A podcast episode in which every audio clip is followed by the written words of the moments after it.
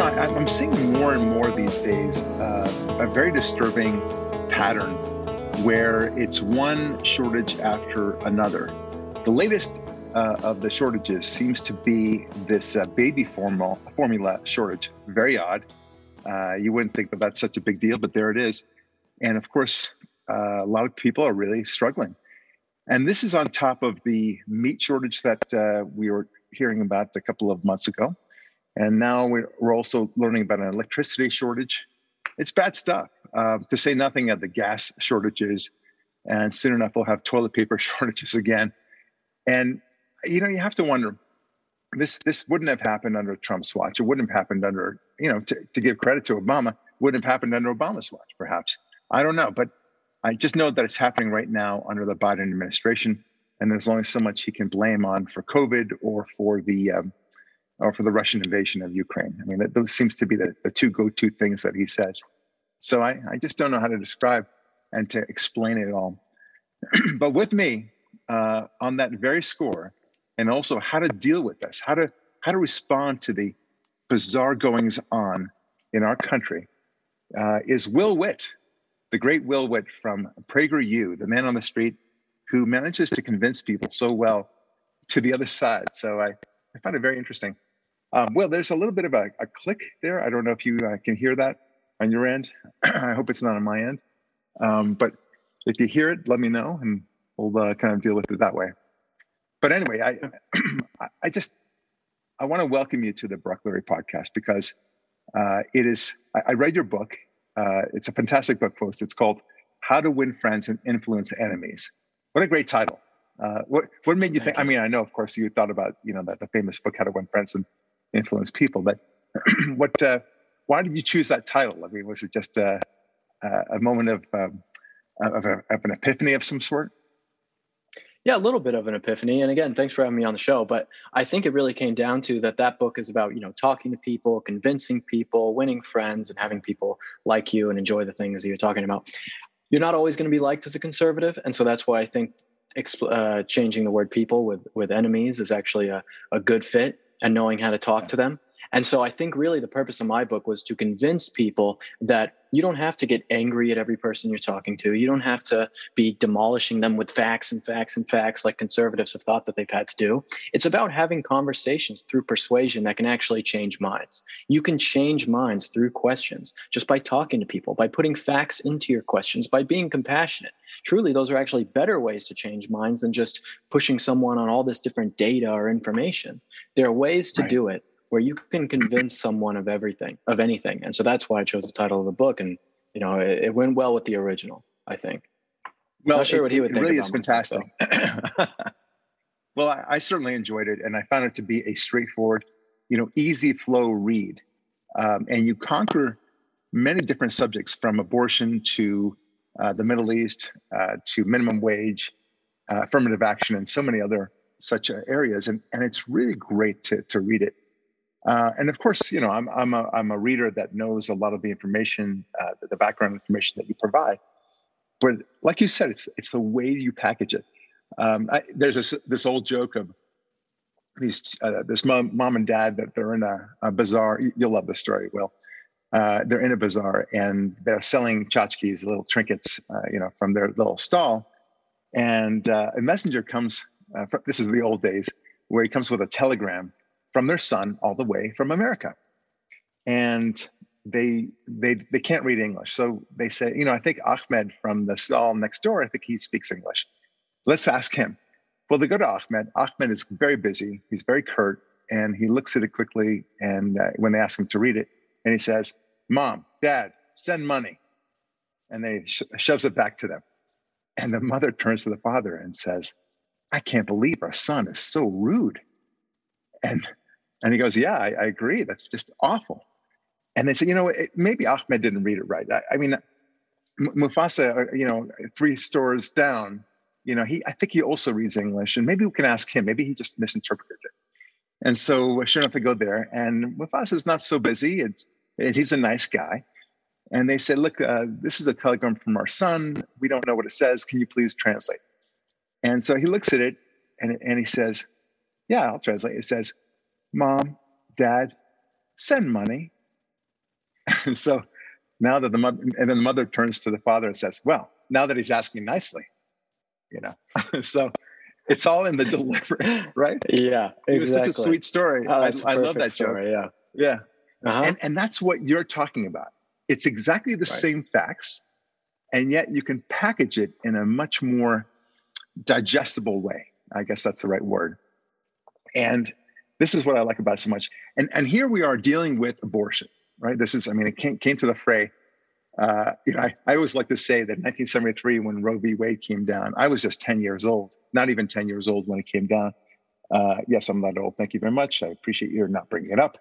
Uh, but in any event, uh, I, I, just imagine that the Supreme Court justices at the time after they published the decision, and you know, kind of like, you know, uh, clapping their hands and, and patting each other on the back and saying, "Well, glad we resolved that problem. All done. There won't be any crisis or controversy about that anymore, right?"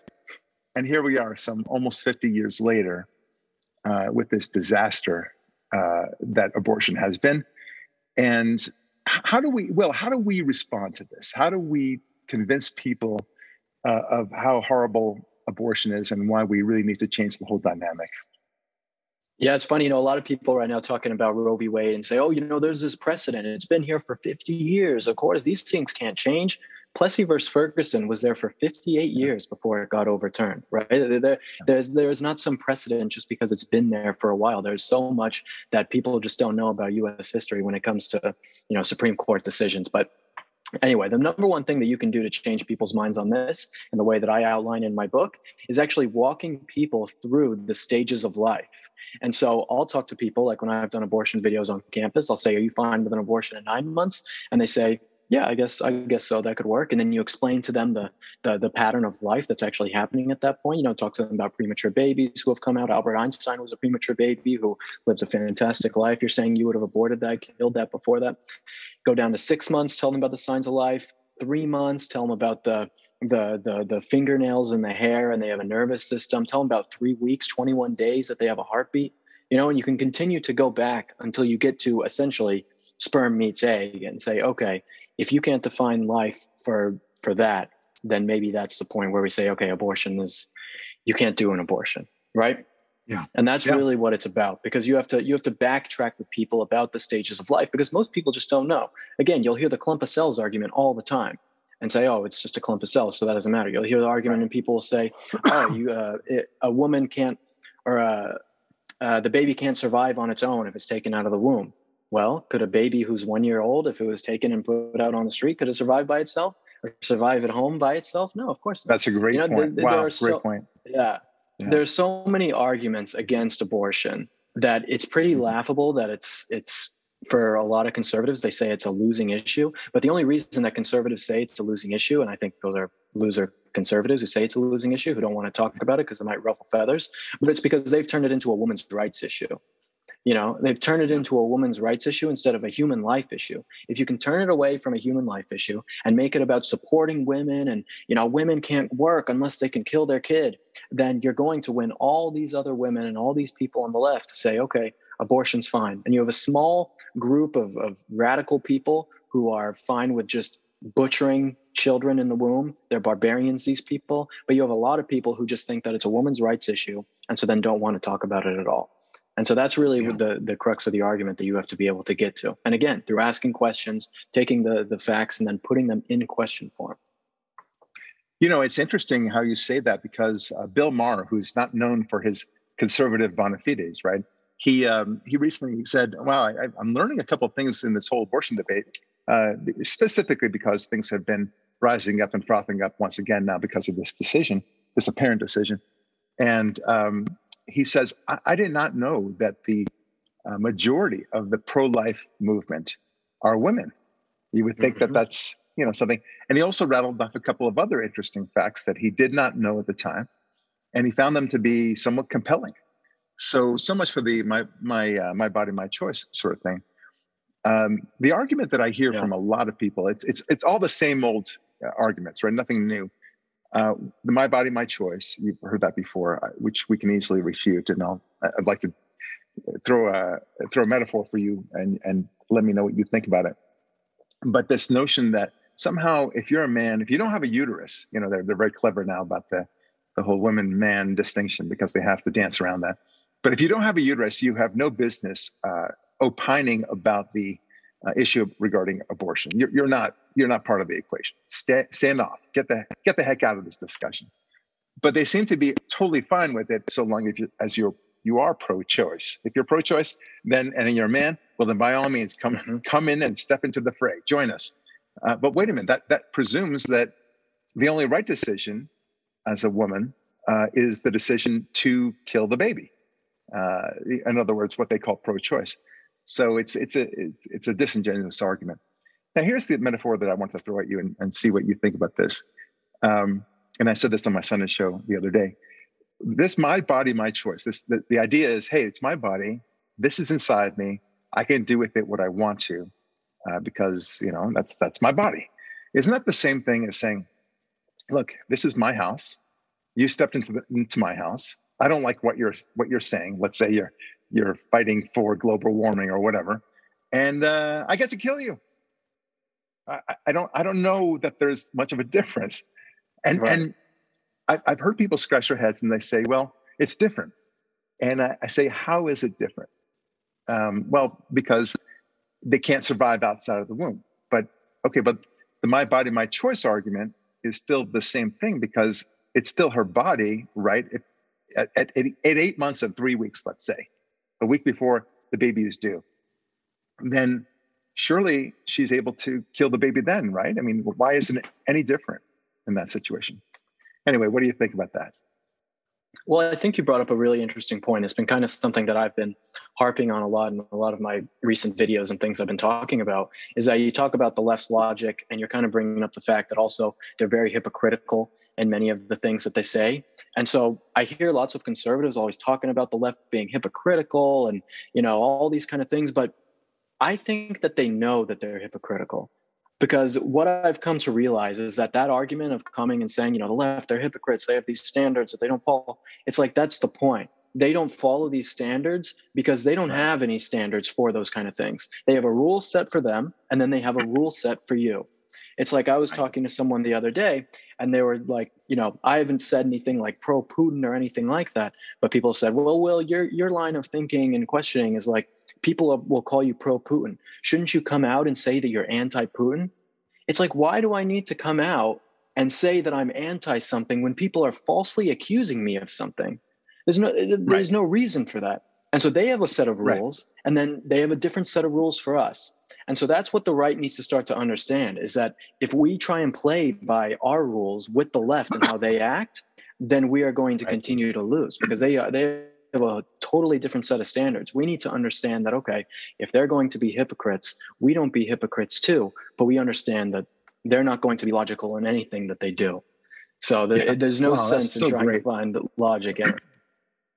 You know, I've often said that if, if you and I want to just spend time looking over all the hypocrisies and the contradictions, you and I would probably spend 48 hours, uh, four, what am I saying? Four, uh, four days, not 48 hours, four full yeah. days, you know, nonstop without sleep, showing all the contradictions, you know, not even starting with, but just as an example, Pelosi not wearing a mask and when she's telling everyone else to wear a mask, you get the idea. Um, they get to protest in front of the uh, justices' homes and uh, intimidate them. But when it comes to January 6th, of course, that was a crisis uh, that, that, America should never forget. Somehow, that's a threat to, to, democracy. Not not what they're doing. That's not a threat to democracy at all. Um, so we could do that all the time, but see, that's not. And, and as you say, it's not the point. They don't care about the contradictions. That's not a winning argument, as you say. Uh, it's only about what suits their position right now. What is yep. their position right now? And uh, what I love about conservatism is that everything within it is consistent. Everything. There's no no position that you take uh, with with regard to one position, let's say minimum wage, and that's somehow an, position that's inconsistent with affirmative action, for example. It's not. Everything flows beautifully together, whether it's limited government, the right to privacy, of course, um, the, the the the sanct- the sacred nature of the individual and the family, um, and God, of course, all those things.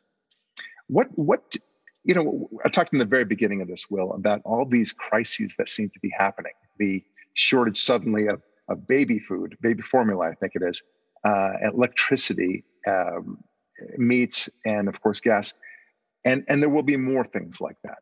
Uh, I, I'm concerned not only from inflation point of view, but from a supply point of view, and I'm concerned that it's actually being done on purpose, um, because there seems to be no real effort to just go back to what Trump, not, not, not just what Trump had done, but whatever previous pre- uh, presidents have done.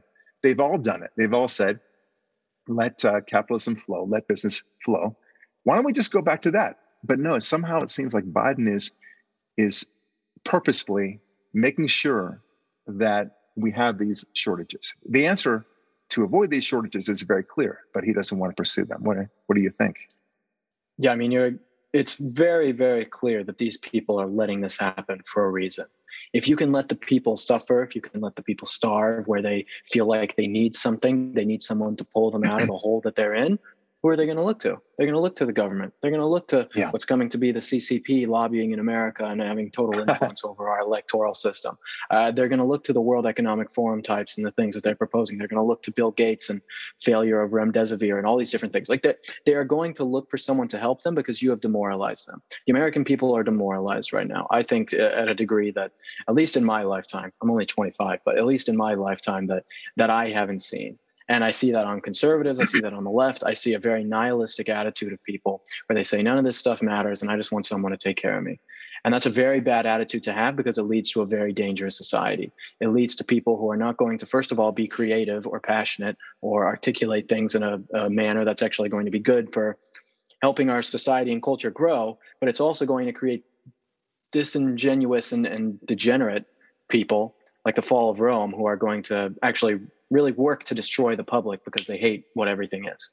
And so I think we have a lot of big problems right now. And I think that people are doing it on purpose to get us into a more controllable position. And for me, it feels very much like a Brave New World type of uh, identity rather than a 1984, because the Brave New World is essentially people come to love their chains, their servitude, where in 1984, it's not so much like that. But, and I think that's really where we're going to. I think I think that's the future of, of America and the West with the technocrats and the modernity and and all of these things. It's really looking like Brave New World. Yeah, I, I can't disagree with that. And I think someone has pressed the play button, whether that's George Soros or otherwise. But clearly, this is part of a step a step by step process, and and they have to go with it. They have to run with it at this point. Uh, and that includes uh, the racial division that they're trying to foment and say that all blacks, particularly blacks, and but minorities, generally speaking, are somehow victims, and you need you need to go after the uh, those rich old white guys, and uh, they're stealing it from you. This is very unhealthy. Then, of course, the gender issues, uh, trying to collapse the distinction between male and female, which is one of the most important distinctions that we can have from the Bible and otherwise.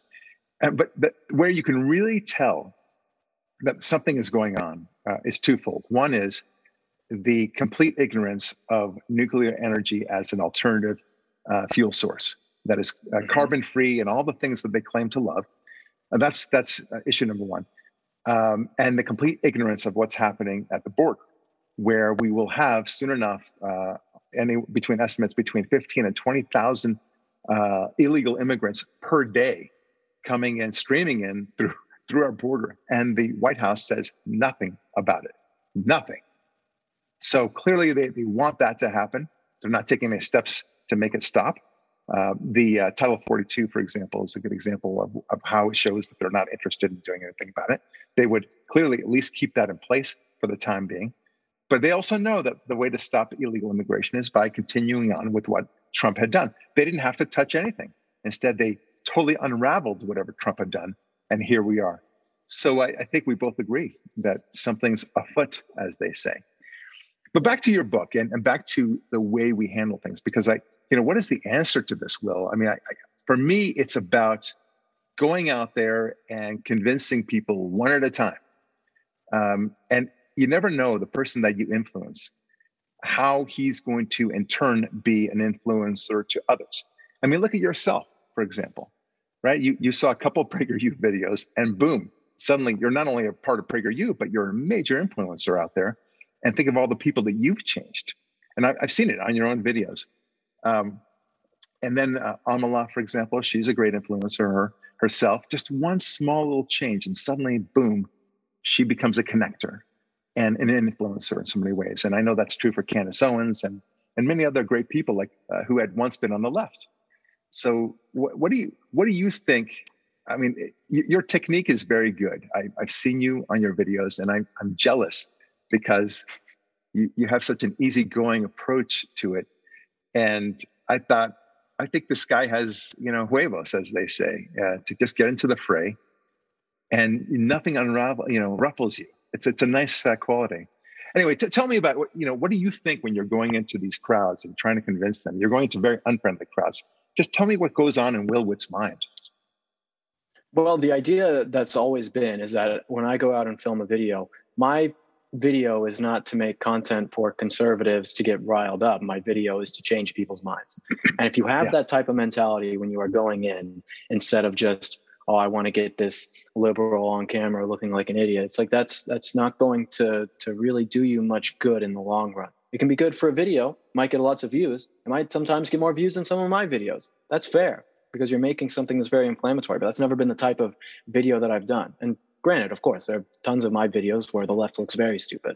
Uh, that's that's just par for the course. That's, that's how it's going to go. But but they look stupid in a way that we are proving something irrefutable wrong about their arguments you know? And you can go and do this in just such a good way. I mean going back to the illegal immigration all you have to do is say ask someone and say how much do you think uh, every californian spends on illegal immigration a year on average? And they'll say i don't know. And you say what do you think? If it's $2500 isn't that a lot of money you know, and just right there, you're already opening it up. And they say, wow, I didn't know the average household spent that much money on illegal immigration. and now we're sending $40 billion to Ukraine. You want to get that sent on your bill that you're also paying for? You know, it's like you can do all, like all of these things through the questions and don't do it in a loaded way. Don't do it in an uncompassionate way. You're doing it in a way where you are genuinely trying to talk to this person, genuinely trying to talk yeah. to this person and have a good conversation. I mean, just. Well, that yeah. really comes out. It really comes out. Um, and it doesn't hurt when you say once in a while to the ladies, especially, "Do you like my beard?" You know, and they say, oh, "Yes, it. yes, yes, I like it. it." It's so funny. I, I, I, just I would never have thought to ask anybody, especially the uh, the cute girls, uh, when I was uh, 25 or so. Hey, do you like my beard? Out of the blue like that. But it's fun. Uh-huh. I mean, you you get you get them to loosen up a little bit. I think uh, they're ready to kind of play in, in that department. And you know, I I found and this is before I, I, ever knew you, before you ever became a PragerU uh, person, that the most effective thing I've ever done is to do what you're doing, which is ask questions. Um, so, for example, Israel. I, I, every once in a while, I bump into somebody who is very anti-Israel, but but not not from a anti-Semitic point of view, but they just conclude that Israel is a bad country because that's what they hear from all their friends and they start saying they talk about apartheid they talk about how savage israel is and things like that. And then what i what i did is i said uh, putting on what would eventually become the will witt uh, hat i said can we you know i'd love to debate you i'd love to talk to you about this but before we talk can you tell me how big israel is? And then they stop and they say well i, I don't know. It's, it's such an irrelevant question. And i said well just just help me indulge me you know, what size is it compared to, let's say, uh, one of the states of America or a couple of the states of America? Just give me a give me an estimate. And will they always say the same thing? Texas. They always yeah, say it's the size of Texas, right? So I said, okay, I don't correct them. And then I said, okay, now the the Arab countries that Israel is having difficulties with, you put them all together, um, how big are they? And uh, been kind of thinking, and then very quickly they say Texas. So to them, it's a Texas versus Texas situation. Then I mm-hmm. ask, okay, that's fine. Uh, what is the population ratio between Israel on the one hand and the Arab uh, countries that they're that they're fighting, uh, and uh, as well as the Palestinians? What is it? Is it one to one? Is it one to one point five? What do you think? And they say yeah, one to one, and and then I say, okay, that's that's fine. Um, and then one last question: um, How many democracies are there in the Middle East? And which ones are they? So they say, I, I don't know, I have no clue. So then eventually I, I, tell them the answers. You know, Israel is as small as New Jersey. It's uh, the, the rest of the Arab countries that surround it uh, are the size of uh, all of the United States, including Alaska, if not more. Uh, the population ratio is 400 to one, uh, Israel being the one, uh, and of course Israel being the only democracy in the Middle East. And and I said, now do you want to debate? and then they, you know, I've exposed them. I've I've exposed their own ignorance without insulting them, and that's what you do. You do it really well. So, what what is the, the you know among all the videos that you've had, what is the one if you can remember the one where you thought, wow, I just can't believe the ignorance of, of the, the, the people I just spoke to. Do you, have, have you, do you have one in mind in particular, one subject? You know, there's a lot. I can more think of, I guess, moments than than whole videos. Like, I mean, I had the guy who told me that he was going to get a vasectomy because of climate change, because he, he didn't want to have his his children being to the to destroy the next world. You know that's that's one of those moments that's just insane. I mean i had the moment where i was dressed up as a native american. I got all my my garb pulled yes. off for me. That was one of the best ones. Oh, um, they actually came up to you and, and pulled off the garb from you? Oh yeah yeah. They kicked me they they drove me off campus and they th- took all my my stuff off they ripped it off my head yeah wow so, that's that's you know legally that's called an assault but okay fine right yeah i'm like oh, some college chick. Right. I'm not going to press charges wow. or something. You know, they can keep my head. Yeah, of course not. And I, I think they kept it. If I if I remember correctly, I think because they brought out a class. It was like a teacher. This is how screwed up universities right. are. Everyone, you can. It was a professor who brought out her class because they saw that I was on campus. It was like a anthropology class to come and see like this is what people do that is horrible. You know, so I was like a case uh-huh. study for them. It's like kids taking notes as these people are yelling death threats at me. I mean, it's just insane. It's insane.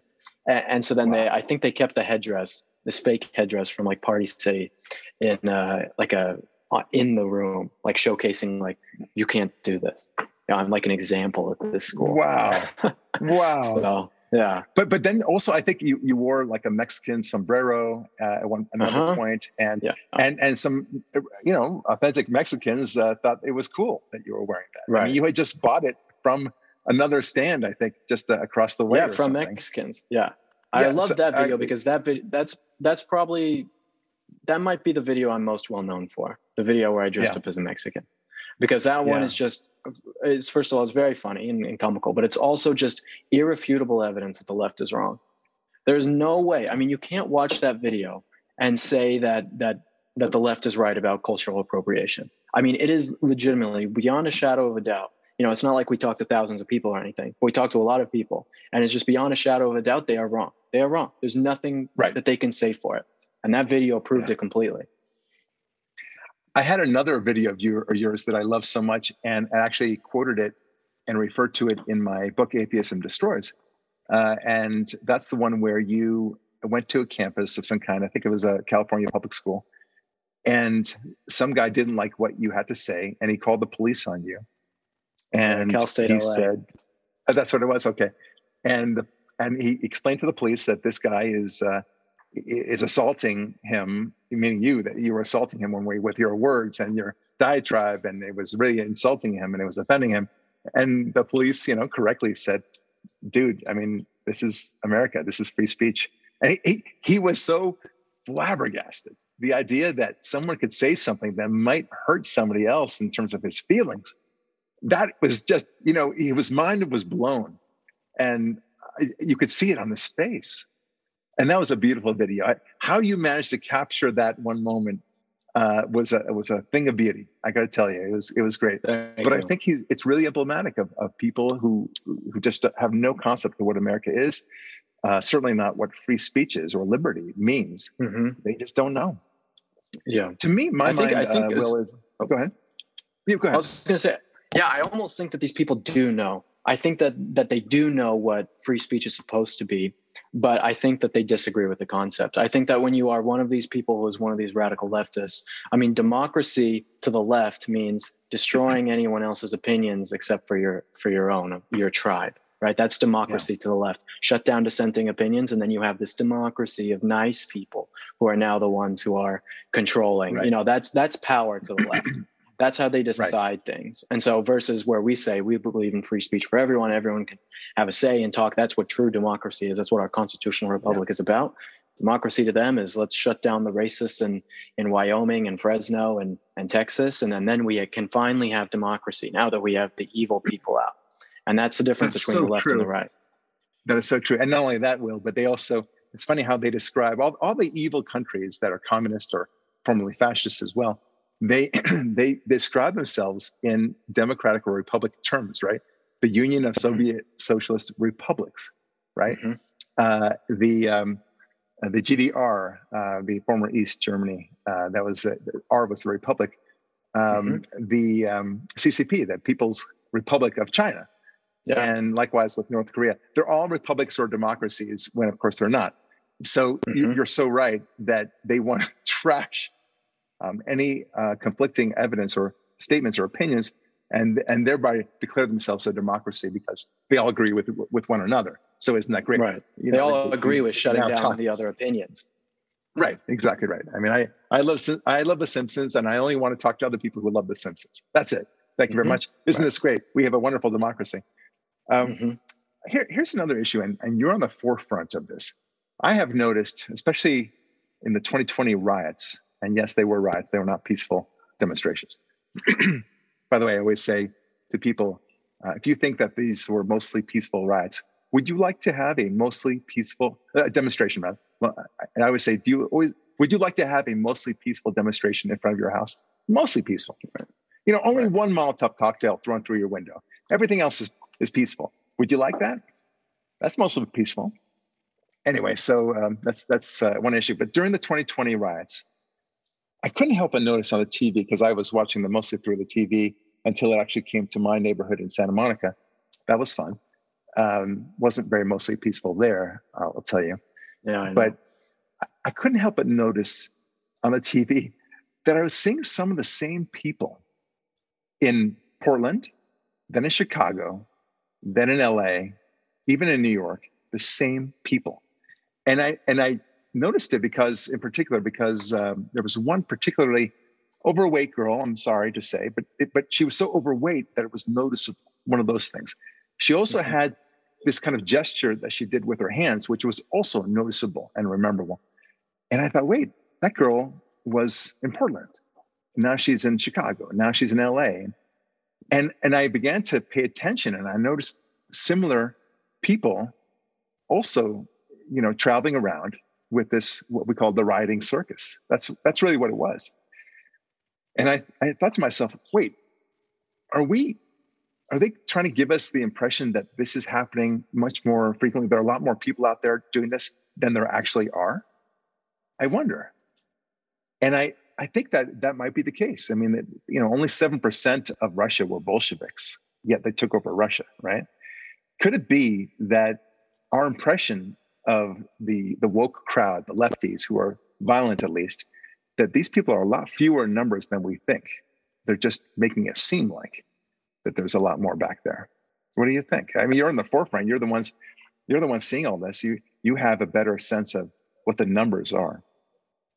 Yeah, I mean, even look at the American Revolution. I mean, you got three percent of the colonists actually fighting in the revolution. You know, you had other people providing arms and things, but only three percent were actually right. fighting, and they took they they won. You know, so it's it's an amazing thing. But I, you know, we were just in a meeting actually before this. I was in a meeting with some other people, PragerU, discussing new videos, and we were talking about the Fourth of July and everything. And we were like, maybe we could do a video where we're asking people about the Fourth of July and whether or not they think that it's bad or if they should take down the flags or some sort of fake petition or something like that. And I said, look, it's not a horrible idea, but I don't think it's going to work. And the reason why I don't think a video like that would work is because I don't think as many people are as radical as you know it seems like when you go on Twitter. There are a lot of radical people, and there are more radical people on the left now more than ever, and they have uh, sinisterly weaseled their way into many of America's major institutions and Western Europe's institutions. I mean, all of these types yeah. of things, the CCP, they put themselves in there. but I think on average, most normal people are still pretty normal. There's a lot of normal people out there who don't know much about politics, who just want to do their jobs. I mean, when they do polling and they've asked people and they say, What is the most important issues to you? They don't say January 6 riots, threat to our democracy. They say the economy, they say my job. You know, that's what people, yeah. people care about. So it's easy to think that there are so many radicals when you're watching MSNBC or CNN or even Fox News talking about the radicals. You know, it's easy to think that, but they're they're they're not as prevalent as you as you might think. But they're becoming. There's more and more. There's definitely more and more as this gets more right. insidious. Look, it's a, it, reminds me a little bit uh, of the um, the Boston Strangler, and there's uh, in, in, in L.A. Uh, his last name was Ramirez. I forget what they called him, but he was a, a stalker, and, and he would kill one woman every week. And for that summer, LA was terrified. You know, and, and I'm not saying that they shouldn't have been scared and, and, and such like that, but uh, it was only one man uh, doing a crime, a horrific crime, of course. But nevertheless, it shut down the city based upon this very sole number. And I, I think that the left is succeeding to some extent by being very noisy, by being very dangerous, uh, and by being very argumentative and demanding and, and petulant and tantrumy. Um, and and they make you feel like as if you don't if you don't believe and shout from the hilltops like we do about our issue, whether that's transgenderism or the minimum wage, or in this case now abortion, well then then we're going to cancel you. We're going to do terrible things to you. We'll at the very least go outside in front of your house and yell and scream. Uh, and, and, I think that's that's the the modus operandi now that we're seeing. And I'm, of course, I'm concerned about it, uh, but I think it's going to happen more and more like this. They they like that. This is a, a, an effective tool as far as they see it, and they will continue to do it um, until we kowtow. And I think a lot of people um, and a lot of companies uh, assume incorrectly that there is a huge amount number of people on the left uh, supporting this and that the, numbers are out there. And, and the way we know, Will, is from three different companies Disney, Twitter, and Netflix. Okay. Mm-hmm. All of them jumped on the woke bandwagon thinking that they were going to get a lot more attention, a lot more support. Uh, and, you know, it's all about money in the end. And look what happened to all of them. You know, especially Disney. They lost uh, 35 billion in the span of a couple of weeks. 35 billion, to say nothing of their stock share. So um, a stock price. So I think that's emblematic of how few people are really out there uh, saying these crazy things, but they sure are noisy, and uh, we still have to pay attention. We still have to deal with them one way or the other. And Will Witt, that's what you're doing. You're out there, and this book of yours, uh, "How to Win Friends and Influence Enemies," uh, really one of the best books I've read in the past five years. Really, it's a, it's thank a, you. It was it was novel. It was interesting. Um, it's it took on a different approach to things you know, look, I, I read a lot of conservative books just like you do, uh, but more or less, you know, you, you hear things that you expect to hear, but not this book. This book was different. And um, I, I commend everyone to read it because it'll help you shape how you discuss the issues with your uh, left leaning friends, maybe not your lefty friends, but your left leaning friends, and, and make sure that they don't go too far left. Uh, yeah. and, and, that's a very healthy approach, right? And that's your mission. How do you like uh, working with PragerU and, and how, you know, how has it been? You've grown so much in PragerU. Things have been great, man. We're just expanding into more stuff. We're working on some new shows actually that I get to be a part of now that are going to be some hopefully groundbreaking stuff that I don't think anyone's doing when it comes to, again, kind of using my skill set to gauge what America's thinking. So you guys will have to wait for that. But it's just been really, it's just been really incredible. I'm speaking across the country, yeah. working on a second book now as well. All the new shows yeah. and things we're doing views wise and impact wise it's just really it, has been it's been a dream to be here. Yeah. Isn't that isn't it great? I mean i it's been an honor for me to be to serve on the board of, of uh, prageru as well for so many years. I've been the longest serving uh, uh, board member in prageru and i think i always will be because uh, it's there's certain uh, protocols involved there. But it's, it's yeah. so cool and it's such an honor to be involved in this. I mean what is it a billion more than a billion views per year right? Yeah, yeah, just about more or less. Yeah, it's amazing. It's, it's stunning. It's stunning. It's like what yeah. one seventh, one eighth of the planet is has mm-hmm. been watching PragerU. Yeah, certainly we we are a force to be uh, to be reckoned with. And Will Witt, you are a force to be reckoned with. And please just keep up the good work. You have this fantastic demeanor about you. You're easygoing. You're friendly. You're very uh, armed with the facts, and you have this nice genteel way about you that is um, very engaging. It's very hard to disagree with you when you present your way. You're you're like that uh, the second interpreter. You know, mom, dad, please send yeah. money. You know, send money. yeah. So it's so cute. It's I, I, love it. Uh, thank you. Will, thank you so much for being on the Brock Brocklery podcast. It, it means uh, so much to me and, and, to our listeners. And and uh, I hope to see you soon and, and um, continue on the great work with you. All right. In the meantime, it's Barak Lurie signing off saying God bless, be strong, and we'll talk with you next week.